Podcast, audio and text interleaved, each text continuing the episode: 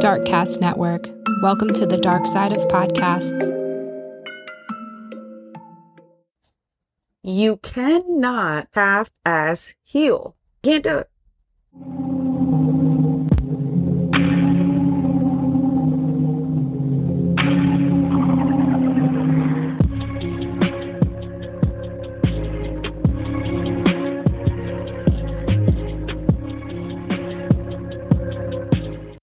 Welcome or welcome back to Crime Over Cocktails. I'm Tiffany, your host, and today I'm here with my guest, June. Hey, how are you doing? I'm very good. How are you? Doing good. Very good. So, what brings you to Crime Over Cocktails? I am here to basically tell my story, my my trauma story, and the biggest trauma that I had in my life, and how I actually got through it. Sorry that you had to go through trauma, but you're doing amazing things now. So, where does this journey begin? Um, so back in 2009, I decided that it was time for me to have a child. Um, I was the woman that felt like business was the career driven businesswoman was the thing for me. And um, it just, my grandfather died and a whole bunch of things happened. And it was like, you know what? I want to have kids. So in 2009, I decided I was going to have a child, which was my son, Kaleb. As we ended towards the end of the pregnancy, about five weeks before I was having him, I started having bad complications with it. Um, I had the high blood pressure, the, the diabetes. I started having all the complications that you sometimes have. I had to go for basically uh, it's like an ultrasound where they they check the baby and everything like that, make sure that it's going all right, did the stress test, and they sent me home that night. Well, when they sent me home that night, I was tired. I ended up going and falling asleep, and when I woke up, I was bleeding everywhere. And so, fast forward to that nightmarish night, I ended up having my son, but I had a complete placental abruption. And for anybody that doesn't know what that is, when you have a complete placental abruption, baby basically baby tears away from your your wall and they're not breathing. So Kaleb had a bunch of problems. Um, he was a special needs child. He had microcephaly, a seizure disorder. He couldn't he couldn't eat, and so he had a feeding tube. Just a whole bunch of things that went on with that. And so the doctors then they said, you know, if he lives within 24 hours, then he's going to live for a while, but one day he's going to fall asleep and he's not going to wake up. And for some reason, for me, I had in my mind 10 years. That was just the number that I had. Fast forward to 2012, my ex husband and I were living basically our normal life. And our normal life consisted of, you know, Kaleb and taking care of Kaleb, giving his medications, taking him to his special needs daycare, just all these things as a special needs parent the day before the night, we actually, well, my ex husband actually took him to all his appointments down in Gainesville, Florida at Shands. And he had come back and situations happened that he ended up going to my parents' house and seeing my parents. And then we came home and Kaleb was tired from that night. So he went to sleep. And for anybody that has a special needs child, they'll understand you kind of take shifts because a lot of times special needs kids will wake up several times during the middle of the night. Plus, we had to, he had to continuously get fed. So we would have to wake up and change out his feeding tube. So um, my ex husband was on what we called it shift work, and he was on that night, and I woke up to him screaming. In 2000, March 20th of 2012, I woke up to him screaming. And I kind of ran down the stairs a little bit, and I was like, "What's wrong?" And he's like, "Kaleb's not breathing." And, you know, I guess my mind was trying to catch up with what he was telling me because I asked him, I said, Are you joking? And he said, No, I'm serious. And I ran down down the stairs, dialed 911. And um, here, we dial 911 and don't talk, police come on me why. So I dialed 911. I threw the phone down. I ran into his room. I started CPR on Kaleb. And I had uh, Brian was my ex-husband's name. I had him go talk to 911 and he went and talked to 911 and I did CPR on Kaleb until the paramedics arrived and the paramedics took him to the hospital and when we finally got to the hospital because there's a whole story behind that. But when we finally got to the hospital, the chaplain and obviously the doctor came in and told us that Kaleb did not survive, that they did everything they could and he passed away. And obviously, Kaleb was only, he was like two years old, three months, and some days old at the time. And that's kind of what started the biggest trauma in my life. Um, the biggest thing that I have to work through, and the biggest thing that I, I totally believe is the only thing that the biggest trauma I'm ever going to have to deal with. So, I mean, I, I guess that's a, I always look at it as a good thing because I've already lived. I, I used to have an affirmation that I, and I sometimes still say it, but I used to have an affirmation I used to say all the time, I've already lived my worst day, so every day after that is going to be better than that day was. Obviously, I didn't have that when I first started going through everything with it because, you know, I don't know, you just go into this this deep dark place and you know, at first it's it's the crying and it's the everybody's around and then everybody leaves and then you're all alone. And I think that was one of the biggest things was that. And then I kept telling myself, I want to go back to the way my life was. And I didn't realize at that time that there is no going back to the way your life was because your life is forever changed. And, you know, my morals, my values, my beliefs had changed. And I just went into this deep, dark place. And when I went into that deep, dark place, I didn't know how to get out um, I really didn't want to get out. And I was at the point at that that place, and I didn't think of it at the time, but I, I was at I was at the point where I didn't care if I I lived or not because if I died, I could be with my son again. You know, and you know when you're going through it, you're like, yeah, I'm not suicidal or anything like that. No, I wasn't going to kill myself or anything like that. But that's still a really dark place to be in, and I didn't. I had sunk so deep down that I didn't know I was there, if that makes sense.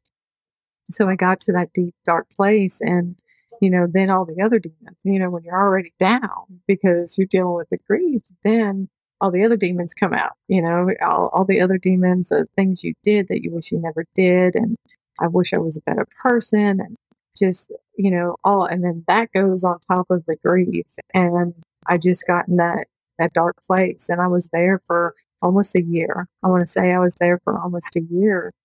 And after after I reached that dark place, I finally I can remember sitting on my couch and I actually had divorced my husband.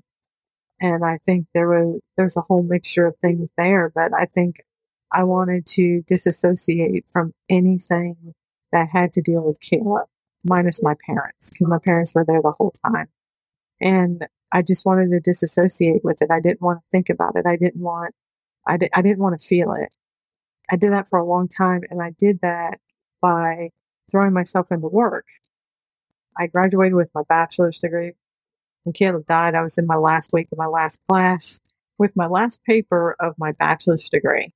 So I, I ended up graduating. I got an extension. I ended up graduating with my bachelor's degree, but I got to that place where I didn't want to feel anything. So what I ended up doing was I threw myself into work and I threw myself, I decided I was going to take a master's degree in forensic psychology, which was great. I'm glad I did because I think that that really helped when I was learning about the mind and the way the mind is and everything like that. It was really interesting to me and it's still interesting to me today. But I can remember sitting on my couch with my, I had a little miniature dachshund at the time, and she had been around. God, she was probably 15 years old by then. She she lived forever too, but um, I can remember sitting on the couch with her and just being alone in my my house, this big house, by myself, and being alone, and thinking to myself that I can't stay here forever. You know, I'm 31 years old because I was only 31. Well, I was over 31 at that time. When Kaleb died, I was 31. I was 32. And I, I was like, you know, I can't live like this for the rest of my life. I got to do something.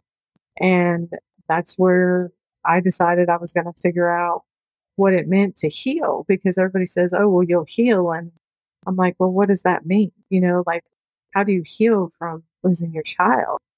And you know, everybody's like, yeah, you're going to heal and it's only going to be, you know, they give you all these time frames and they tell you how you're supposed to do it and everything. And, you know, I'm like, I I lived my life out of the ordinary before Kaleb. So like now I'm like, okay, well, why am I going to listen to these other people that don't know what I'm going through?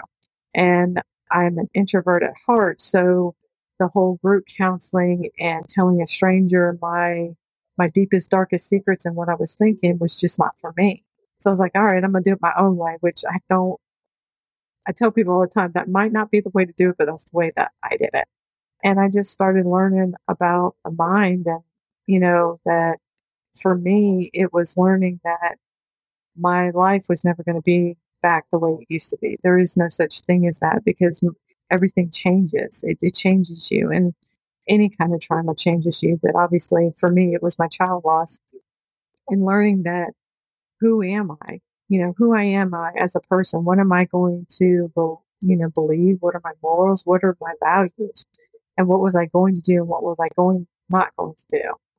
And I think that was one of the biggest obstacles after I decided I'm going to do this. I don't know how to do this, but I'm not turning back now. And then obviously I had my affirmation that I, t- I did. And I did, you know, I said that all the time because every day was a bad day for a really long time. You know, every day was one minute, one minute you're, you're okay. And the next minute you're crying and then one minute you're screaming at somebody and you know it there's just so many i call it a roller coaster there's so many ups and downs and and trauma in general it doesn't have to be child loss but just in trauma in general there's so many ups and downs. And no two journeys look the same. So for someone to be like oh it should take like 23 minutes and 45 yeah. seconds like no that's not how it works. Yeah it didn't uh, that was I, I think that's my biggest thing is like how can you tell me? You don't know you know and i think I, even though i've lost a child and i know many women that have lost children are still our journey is still different yeah we all lost child, children we all know that it's very emotional but our journey is still going to be somewhat different obviously the way our children pass is different and then how we we mourn the loss. And I think that has a lot to do with your personality as well. Right. No, for sure. So that's interesting. You took the educational route. Yeah, feel like that was really beneficial, or do you still kind of wish maybe you would have talked to someone as well? Um, I, you know, I, I went to um, when I when I decided to go down this path. I did when Kaleb first died. Everybody was like, "You need to go to counseling." So I went to one counseling session with my ex husband, my mom, and my dad. And I just, the guy was really nice. And I had nothing against him. He was really nice, very, um, very good with us. But I just, it just didn't feel right for me. And for me, like he had, he had lost a child. So I'm like, like, how can you tell me how to feel? I guess. And you know, I didn't know anybody that was a therapist or a counselor or anything that had lost a ch- child at that point. I thought I was the only one going through it. So for me, I, I have trust issues sometimes. I always tell everybody I have trust issues. But for me, the education route was what worked so well for me is because I could read it, I could see it, and I could see what they're, you know, what they're saying about the mind. And that's why the education route worked for me um, specifically. Um, but I think for someone that's more of maybe an extrovert that needs that outside that outside balance, it would work like counseling, group therapy would work really well for them. But for me, that just wasn't that wasn't an option for me. Right. And I mean, it's your own interpretation of what you're reading, how you want to add it to your life and how you want to take it. It's not people trying to shove stuff down your throat. You read it, you dissect it, and you take it as it is. Yeah. And, you know, in term me, my interpretation of it and everybody's interpretation of anything is can be different. You know, you can have 20 interpretations of just the way someone talks. Um, and for me, it was taking what what I was reading and then putting it into action. And it and it was anything from I mean, I've read I've read so many books and I've watched so much stuff because um, YouTube and books are uh, so much knowledge is out there and it's at our fingertips now. And, you know, for me, it was reading it and then saying, you know, that just doesn't seem right. I need to check, you know, I need to check the facts on that. Or it was, you know what, I'm going to try that. And it was, it was just, I think any kind of trauma is a trial and error. What works for you might not work for somebody else. Like for me, I love I loved it before and I loved it after. I love practical jokes. I love those those YouTube videos where the you know the Bushman where they're jumping out and scaring people and like Halloween pranks and just things like that. I love that. And I got to a point, and this is later on in my loss, but this is just an example. But if I know I'm in a bad mood, I can I can pop a video on YouTube and change change my the way that my mind is and immediately. You know, obviously that's it's a lot more when you first start out in your in your lost journey, but but now I can gauge stuff like that. You know, like I'm in a crappy mood today. Let me let me do something to change it. You know, uh, but it's finding those little things for every person because some people would be like, "That's that's dumb. Like, why why would you do that?" But that that brings me joy. that brings me joy. I like doing that, you know, but it doesn't work yeah. It's it's funny, you know. I don't like doing it. I don't like being scared, but it's so funny, you know, and that's what you know, I, I love like the the YouTube stuff with like the kitty, the kittens and the dogs, and where they're rescuing them. But those things make you cry half the time when you're watching them, you know. So, but that was just one thing. That I mean, that's just one thing, and you just I think a lot of anybody's trauma is finding out who they are after. I think that's like the big, a really, really big thing because I know with me, I had my grief trauma, but then I had all the traumas about the stuff that I was not happy with that I did even back in high school. I mean, you know, it was just, it was just a Debbie Downer phase for me back then. But, you know, uh, I figured out ways that I could honor my child. I think that was another big thing because I thought that you had to go ahead and just put your child in in a chest, lock it up, and don't talk about them anymore because it's so taboo to talk about child loss. But the thing is, is there's so many of us out here, but everybody don't want to talk about it because it's so uncomfortable. Every person, I think, is taught life cycle. We we're taught that from when we're in elementary school. You know, you're a baby, and you're a toddler, and then you're a teenager, and young adult, a middle aged adult. You get older, and then you pass away. You know, and you have your own kids when you're, you know, early early adult, middle age, and when you take like a piece out of that life cycle, everybody's like, oh, you know, this something's up with this, you know, and um, so I, I think that's a big part of it too. Well, you can definitely see that your journey did make you grow because you mm-hmm. went from not wanting to remember him or have anything to remind you of him to now wanting to honor him and to remember him. And so that just goes to show that you really went into a better place.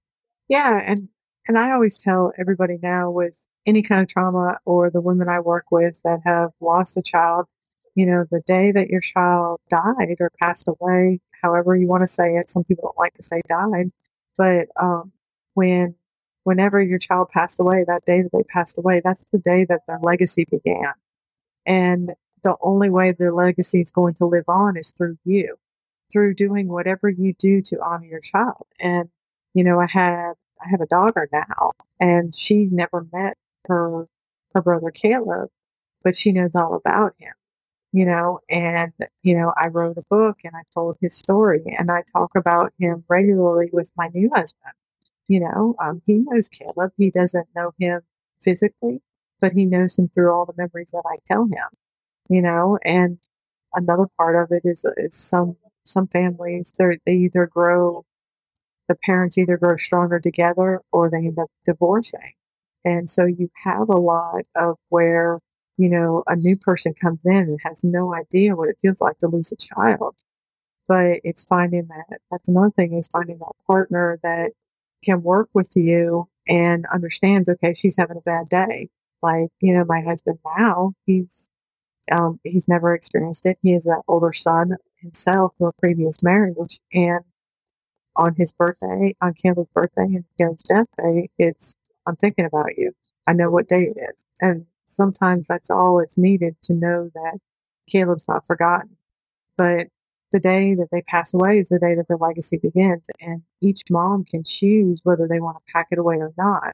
But I've found sharing Kaleb with people that have never, I know so many people that have never even met Kaleb. A lot of people now that I associate with every day have never met him. But he lives on through my stories. He lives on through me honoring him and carrying on his legacy because his life did matter, even though, you know, he was only two and a half when he died.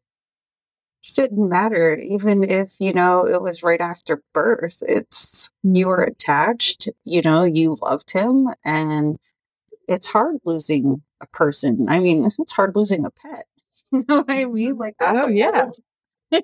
oh yeah. So, mm-hmm. i have not dealt with that fortunately but i can i think it takes a lot of self control and self exploration to really be able to come out of that dark spot. And I think that you should be very proud of yourself that you were able to do that. Yeah, I, I downplay it a lot.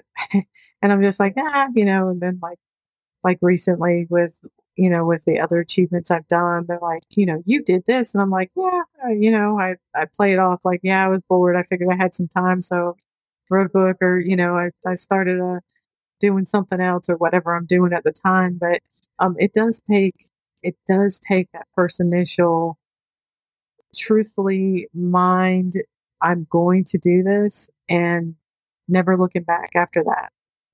It's, it's really, really hard to do. And it took me a whole year to do it. You know, it wasn't like, yeah, the day that he passed away, I was like, let's do it. No, it took me a year of being in that spot before I was like, you know, I'm just going to do it, you know, and um, you hear other stories. Obviously, I'm talking about child loss, but you hear other stories of um, of traumas where they decided, you know, I wasn't going to let it beat me.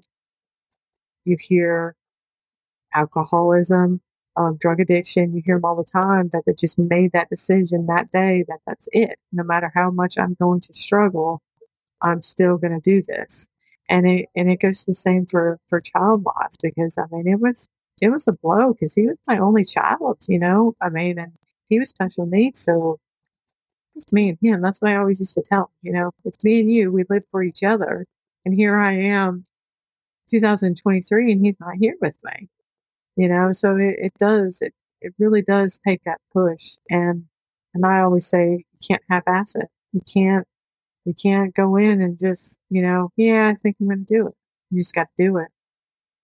That's anything in life, though. You have to, if you're going to do it, you're going to do it. Rip the band aid off. mm-hmm. so they say. Yeah, and it hurts. I mean, I'm not going to say that it's it's easy to do because Lord knows it's not. And I always tell my husband, I if something ever did happen to my daughter, I don't know if I could do that again because it's the toughest thing that I have ever had to do, and I believe that I'll ever, ever do in my life. But it it also works for me too because now I have I have this mindset that you know what I can if I can do that I can do anything, you know, and whether that's the truth or not, um, that's what I believe.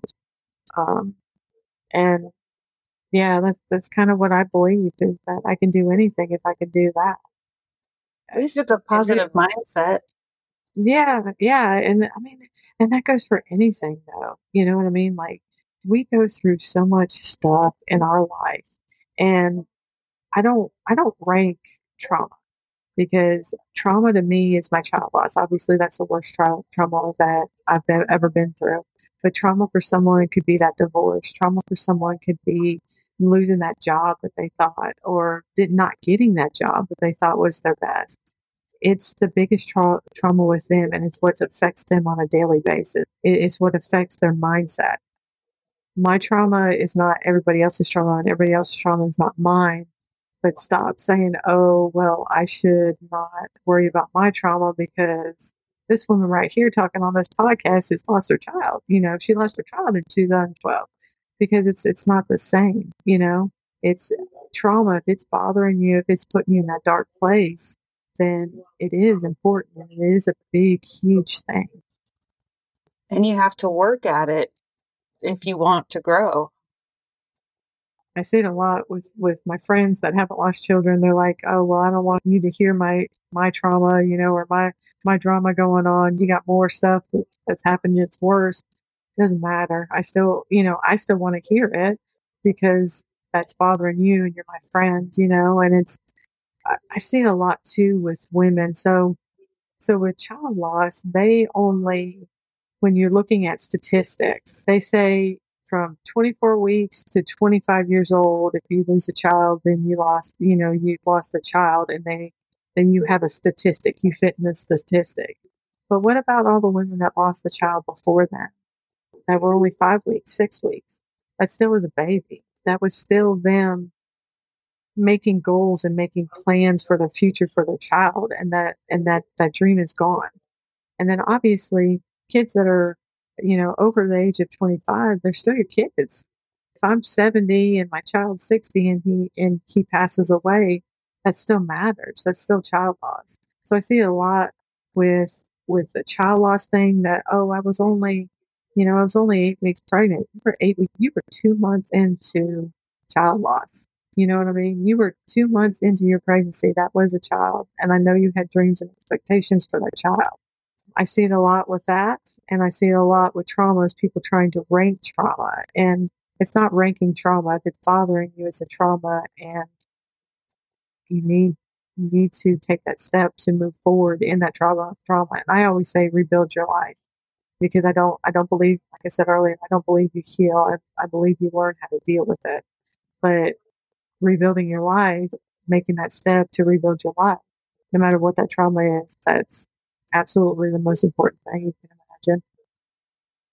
Absolutely. You have to. You have to move forward. If not, you become an empty soul. You're just mm. you're just there. Your presence is there, but you're not mm-hmm. living. Yeah. Obviously, I was still young. I mean, and I still think I'm young. You know, I'm not, not I don't think I'm elder yet, but I was so young then. You know, I had just passed my 20s getting into my 30s when this happened. And I, you know, I, I can remember thinking 30, 40, 50 years, I'm going to live like this. You know, this last year that I've been living, I'm supposed to live like this. And I think that was another push for me too, because I was like, I can't, this is only year one. There is absolutely no way I can live another 20, 30, and 40 years like this. And even though. And it ages you. Yeah. Oh, yeah. Oh, yeah. I've aged, uh, I've aged plenty you know, since then. It does. It does age you. You feel, I, I always tell everybody, I was like, yeah, I'm in my 40s, but I feel like I'm 90 just because it's, it's exhausting, you know, and all that, all that stuff that you're keeping in too, that, that wears you out, that tears you down, that makes you tired, that makes you feel awful, you know, makes you feel sick. You can make yourself feel sick it's it's just a lot keeping all that stuff inside. Oh, for sure. I mean, a lot of it it has to do with your mindset. If you put on a happy face and you tell yourself that you're happy, you are going to attract happiness. But if you think, you know, life sucks, nothing's good, my job sucks, my car sucks, guess what? Your life is going to suck. Oh, yeah. And like affirmations, like I don't think like a lot of people understand affirmations. So basically you're telling yourself something. And whether you believe it or not, basically when you tell your brain something over and over and over again, whether you speak it, think it, whatever you're doing, all those negative in your subconscious, you're changing you're changing the mindset. And that's what an affirmation is for. That you're you know, you're saying something over and over again basically until you believe it. And you're trying to change your mindset. And just like with my affirmation, you know, I've already lived my worst day. Every day after that, every day after that, going to be better than that day was. I didn't believe that when I started. Know, I did not believe that one bit. But I would tell myself that, and I would, and eventually I was like, "Yeah, my day's better. Yeah, my day's better." But I can still remember being back during that time when I, I worked with a bunch of jokesters back then, and I still work with jokesters, but I worked with a bunch of them back then can remember them trying to make me laugh.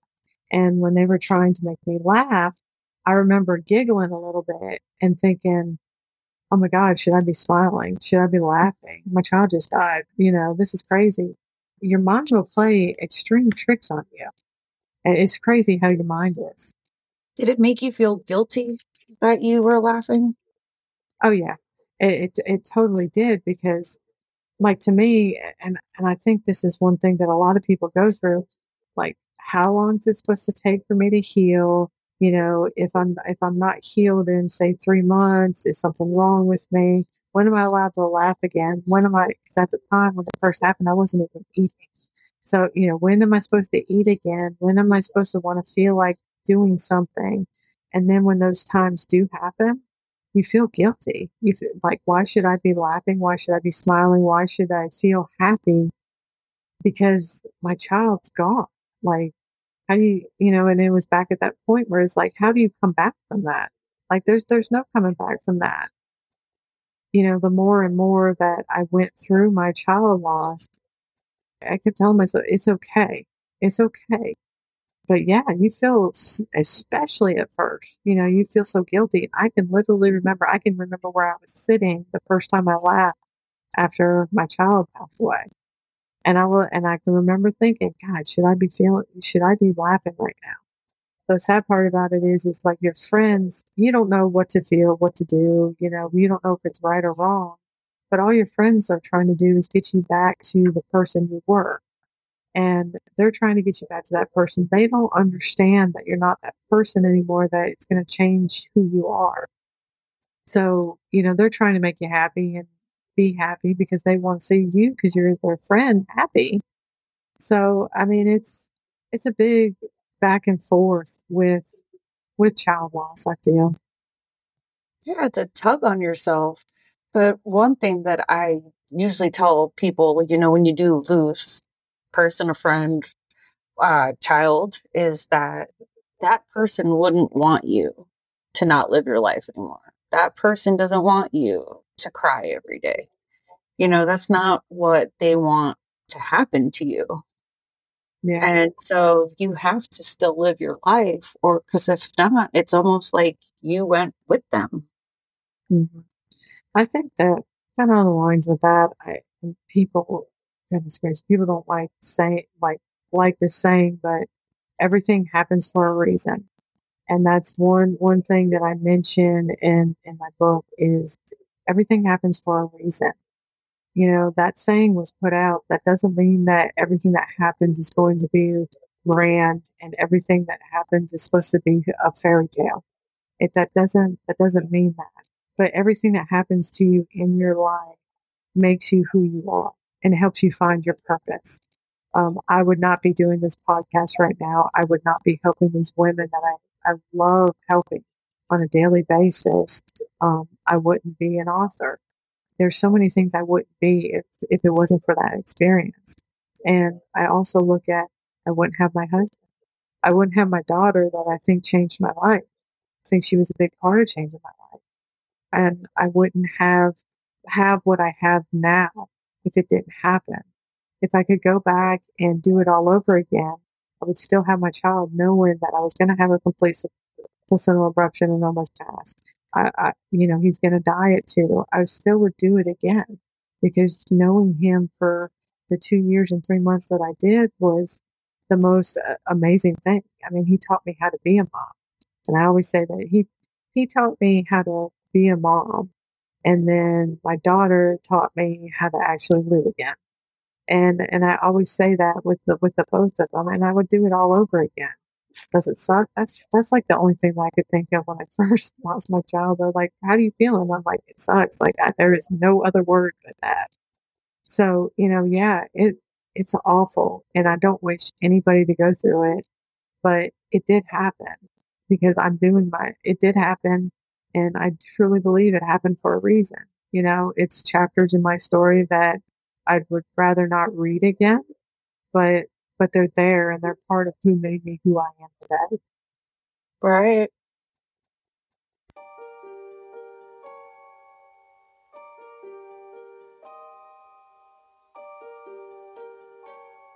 Hello, Spooklings. I'm Jason. And I'm Kathy and we're the hosts of the weekly podcast, All Hallows Eve Podcast. We are a husband and wife duo with a passion for anything spooky, macabre, and true crime, sprinkled with our own twist of comedy. We explore topics such as the history of Halloween, the Butcher of Plainfield, Hocus Pocus 2, urban legends, superstitions, and more. So come join us as we go down the rabbit hole that is All Hallows Eve podcast. Listen and follow us at allhallowsevepodcast.com or your favorite podcast provider. Stay spooky, my friends. So I have a question. I know obviously you're remarried, you have your daughter, and everything happens for a reason, but do you wish that maybe you would have tried to make that marriage work? Yeah. At the point that I was at, at that point, we didn't, we had a rocky marriage from the time that Kaleb was born. Obviously, we got divorced. And instead of working on it together and what started what started it i was the person that was like Kaleb, we're to let Kaleb try to do anything possible and brian was the person that was like the doctor said he could only do this you know let's not push him and you know he was looking out for like i don't want to push him and hurt him pushing him and i was like the person that was like yeah let's push him and let him do whatever he wants to do and he's going to do more. And that's what started the rocky marriage. And instead of trying to fix it, we started to grow apart. And we didn't go to counseling, we didn't do anything. And then we we separated for a period of time and then we came back together and then obviously Kaleb died within, you know, I want to say a, a few months of us getting back together. And then again, when Kaleb died, we kind of we kind of stuck together but then shortly after Kaleb died, it was that same thing. Like he was the one that wanted, and he was an extrovert. Um, he wanted to be with the people, and he wanted to to grieve with people, and I wanted to be alone, and I wanted to disassociate myself from that. And I wanted to dis. I, I, I truly believe that I wanted to disassociate myself with anybody that knew Kaleb and which it, that's really bad to say, but that's just that, that's being real. That that's that's what I was feeling at the time. I think that if we would have, when it first happened, if we would have both been willing to go, he would have been. But if we both would have been willing to go, yeah, we could have worked on a marriage because I know we could have worked on a marriage and we would probably still be together today. But I chose a different path. Whether that path is right or wrong, you know, that's, you know, I, I yeah, it's, it's my path. And, you know, I, I got married again and, you know, I have my daughter. But yeah, I mean, I, looking back at it now, I think that if you're in that spot with a person and you have a great marriage before that trauma, whatever that trauma is, I'm going to say trauma because with any kind of trauma, you're gonna you're gonna bring problems into the relationship. But try to work on it together. Like after this trauma, like from day one, be like, this is what's going on. Maybe not telling your your other half at the time, but you know, we need to we need to start working on that. I got some things. You know, I got some things going on in my head, and I think we need to work on it and and take those steps to try to understand each other. And if you can't, go to counseling.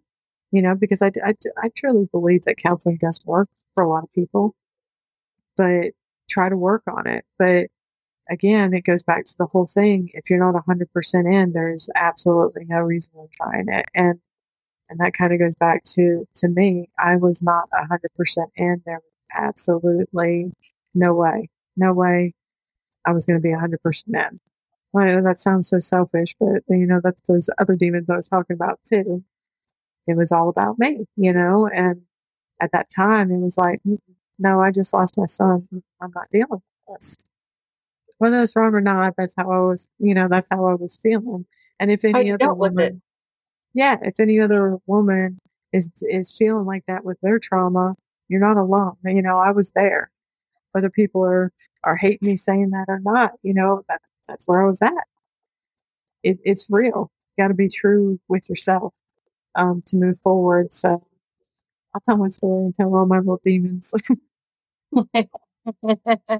That's okay there's people out there that need to hear that stuff because everybody is different but at the same time mm-hmm. like you know every journey is different but we do sometimes intertwine and so it's refreshing for other people to be able to hear how other people dealt with it. How how did they move on? What worked for them? What didn't work for them?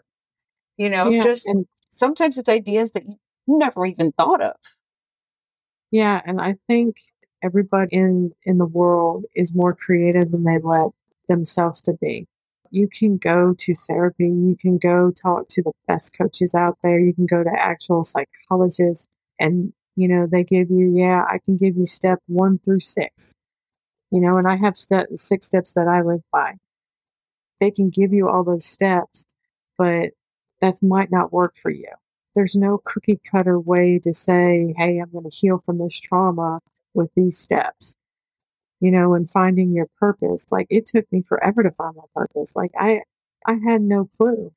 You know, I was 10 years into my loss before I even started a group for women. It was 10 years when I started writing my book. So, you know, my whole 30s and early 40s was just wondering who I am.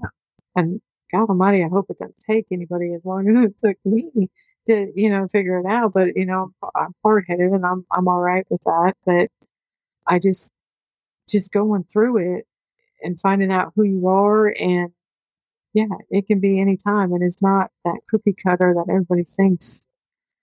Everybody's like, yeah, there's a way to do it. You know, you see all these kinds of therapies, and it, it's not. It's not. no. no. Yeah.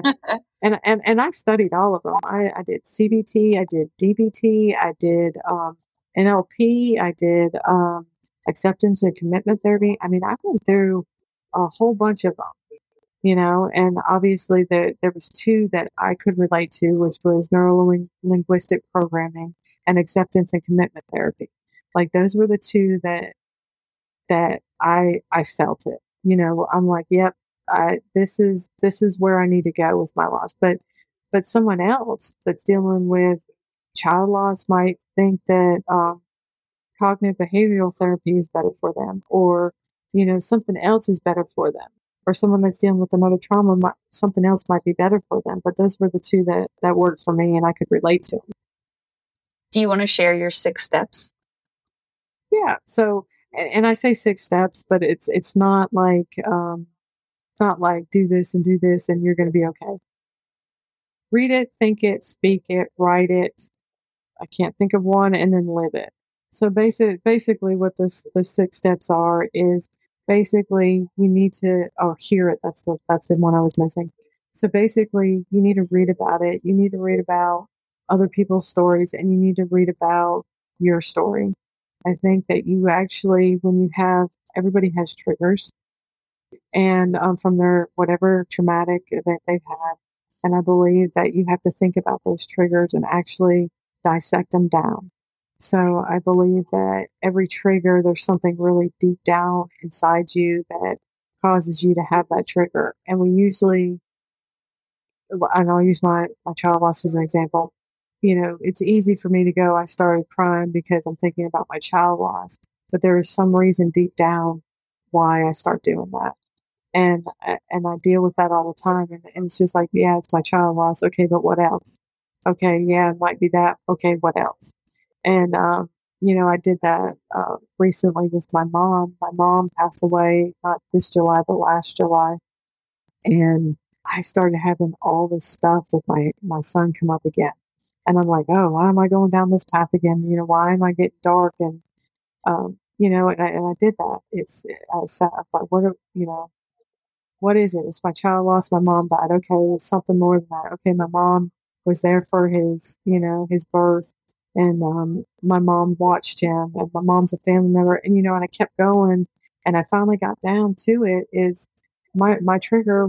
I was feeling this way about my son because my mom was one of the only people that I associated with on a daily basis that actually knew my son as a person, not as the stories I tell when I when I honor him. It was So- a bond. yeah it, it was it was something deep down you know but that's what i'm talking about when i'm saying think it you have to think about why you're feeling the way you are you need to write it i, I truly believe in in journaling and uh, not that that steps like the the sole thing that's going to help you but i believe that writing down what you're thinking at the time it does two things for you it lets you get it out of your head what you're thinking that you may not want to tell somebody. Um, but it, but what it also does for you is when you're having those bad days, you can go back and read those times and say, you know what, I think that I'm I'm slacking and I'm down in that deep place again, but no, I'm not. I'm not there again. So I believe in write it. I believe you have to speak it. Um, I believe that you have to honor your honor. Like for me, I honor my child every day. I believe that you have to speak about them. I, I think you have to talk about them. Um, I think that you know um, you need to keep their legacy alive because that's what keeps me going every day. You know, because my child, yeah, he's not physically here with me, but I honor him every day, and he has a legacy, and you know, and and gives me purpose. Um, so I think that you need to speak it. Plus, you can think about it, you can write it down, but speaking it is another way for me that was healing, healing for me, my way of dealing with it. Because the first time that I actually started talking about it, it was actually in a group of people that I didn't know, and I was talking about my loss, and I broke down, you know, because I think about it all the time and write about it all the time, but I wouldn't talk about it.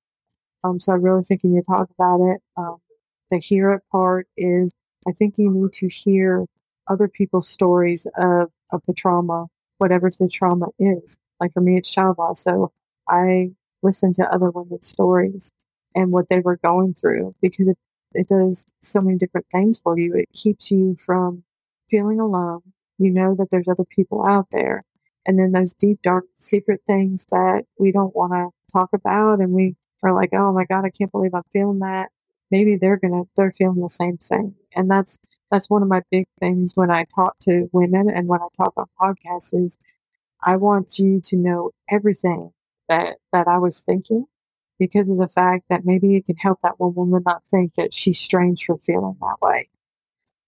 So so i believe that you need to hear those stories because it does help with with you learning how to rebuild your life and then live it and that goes back to once you make that decision to move forward and and rebuild your life, you never go back. You never take a step back. You might have bad days, but you never step back into that place that you're in when you decide.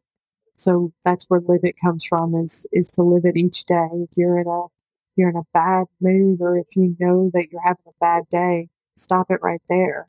Because you can have a bad day or you can have a bad hour or you can have a bad minute it's up to you. You know, you you have the choice to change which way your your day's going to go, and that's not every single day, but from the majority of the days that are out there, you know, you can you can change it, and that's what it means to live it. it to live, and I always say to live my I, I'm living. I'm going to try to live my best life. You know, I'm going to be the best version of myself, and um, and that's doing. That's another thing is like doing what you want to do when you're living it you know, don't fear because fear will stop people from doing so many things, you know, and fear is put in us. If you go back to scientifically, uh, you know, fear is put into us and it comes back, goes back to you know caveman days where you know you needed that fear in you because of everything that was going to try to hurt you you know but you.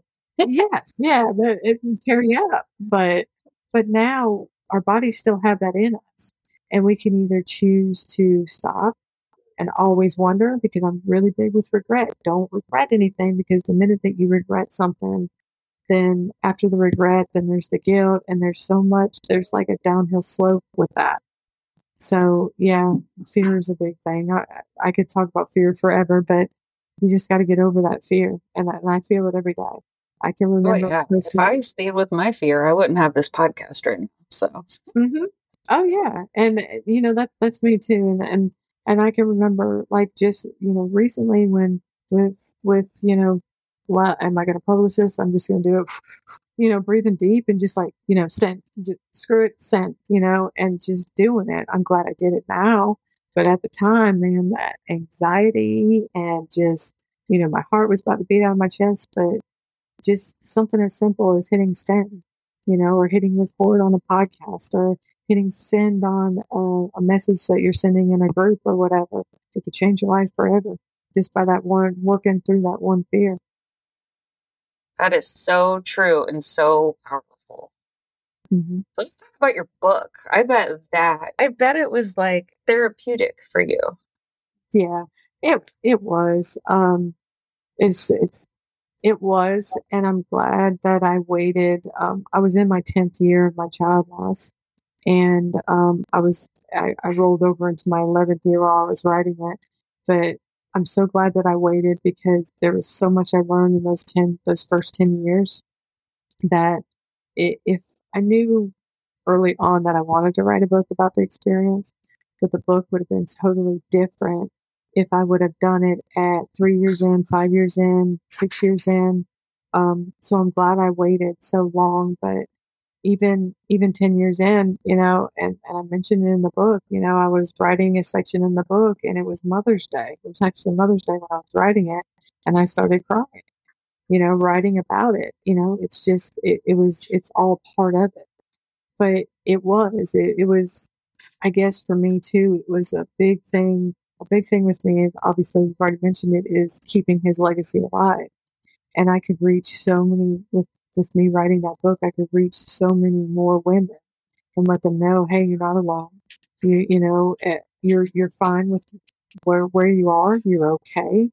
And it was therapeutic, and it and it had when I was writing it, you know, it had its up ups and downs, you know, and and by the time I, I finished reading it, it, I mean writing it, you know, I, I got to the point where I looked at my husband and I was like, people are going to think I'm crazy you know, because it, it was, it was just so, you know, one minute you're happy about it, and the next minute you're crying about a certain section, and then the next minute, you know, you're encouraging, and yeah, it's it's a roller coaster. That's all it all it is. But once I finally got it done, and I, because I'm I'm still to this day a perfectionist, and I hate being that way, but I think everything has to be perfect, and um, yeah, I've read it a, a thousand times, and it was just kind of like send, you know, you know that whole oh oh my goodness, I'm gonna pass out, but send, you know, and um, it was it was very emotional, but I, I guess the goal in writing it is I was hoping to help those those women not feel alone, but what in turn it did for me getting over that fear, what in turn it did was all these mothers and people mothers and people that have read my book that I didn't expect to take to take away something from it, it did. So it's it's not it wasn't just mothers that lost children that took away stuff from it, and it that that means more to me than than anything because it's like you know I reached even more people, people that I don't know around me that don't know who I am, and you know social media circles or around around where I live. I reach those other people, and maybe I I've changed their life or I've given them hope, some kind of hope, you know. And a lot of times I use you know, everybody thinks that, you know, child loss is sad, which it which it really is. It's, the toughest thing you have to go to, but it, sometimes I found that laughter makes it a little bit easier. If um, laughter makes it makes it easier sometimes, and if you can laugh at yourself, if you can cry with yourself, if you can have all these emotionals and look at the next day and go, "Oh, I'm all right," then that's the way you should be. And um, but yeah, that's that's kind of what the book is about. So the name of the book is Momma You Don't Heal, and it's kind of like a play off words because to me, um, uh, going through child loss, I don't believe that I healed. I believe I learned how to deal with it my way and how to work through and rebuild my life after child loss. So, but yeah, it's called Momma You Don't Heal.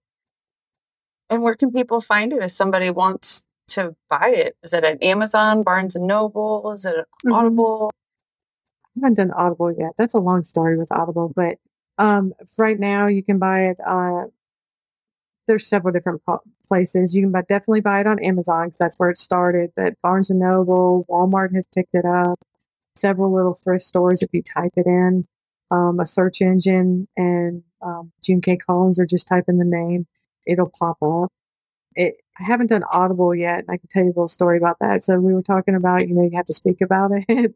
so I've tried, like when I was writing the book and reading it over and over again, some of the times that like one of my things is reading it out loud to make sure it makes sense to me when I'm reading it out loud. And I'm like, yeah, I want an audible book, but every time I read it, like a different section, I'll start crying or I'll choke up. So I haven't done it yet. but eventually it'll be on Audible. But as of right now, it's not on Audible because I can't make it through like certain parts in it. And it, every time I do that, it's it's a different part that chokes me up, and I'm like, you can have somebody else read it.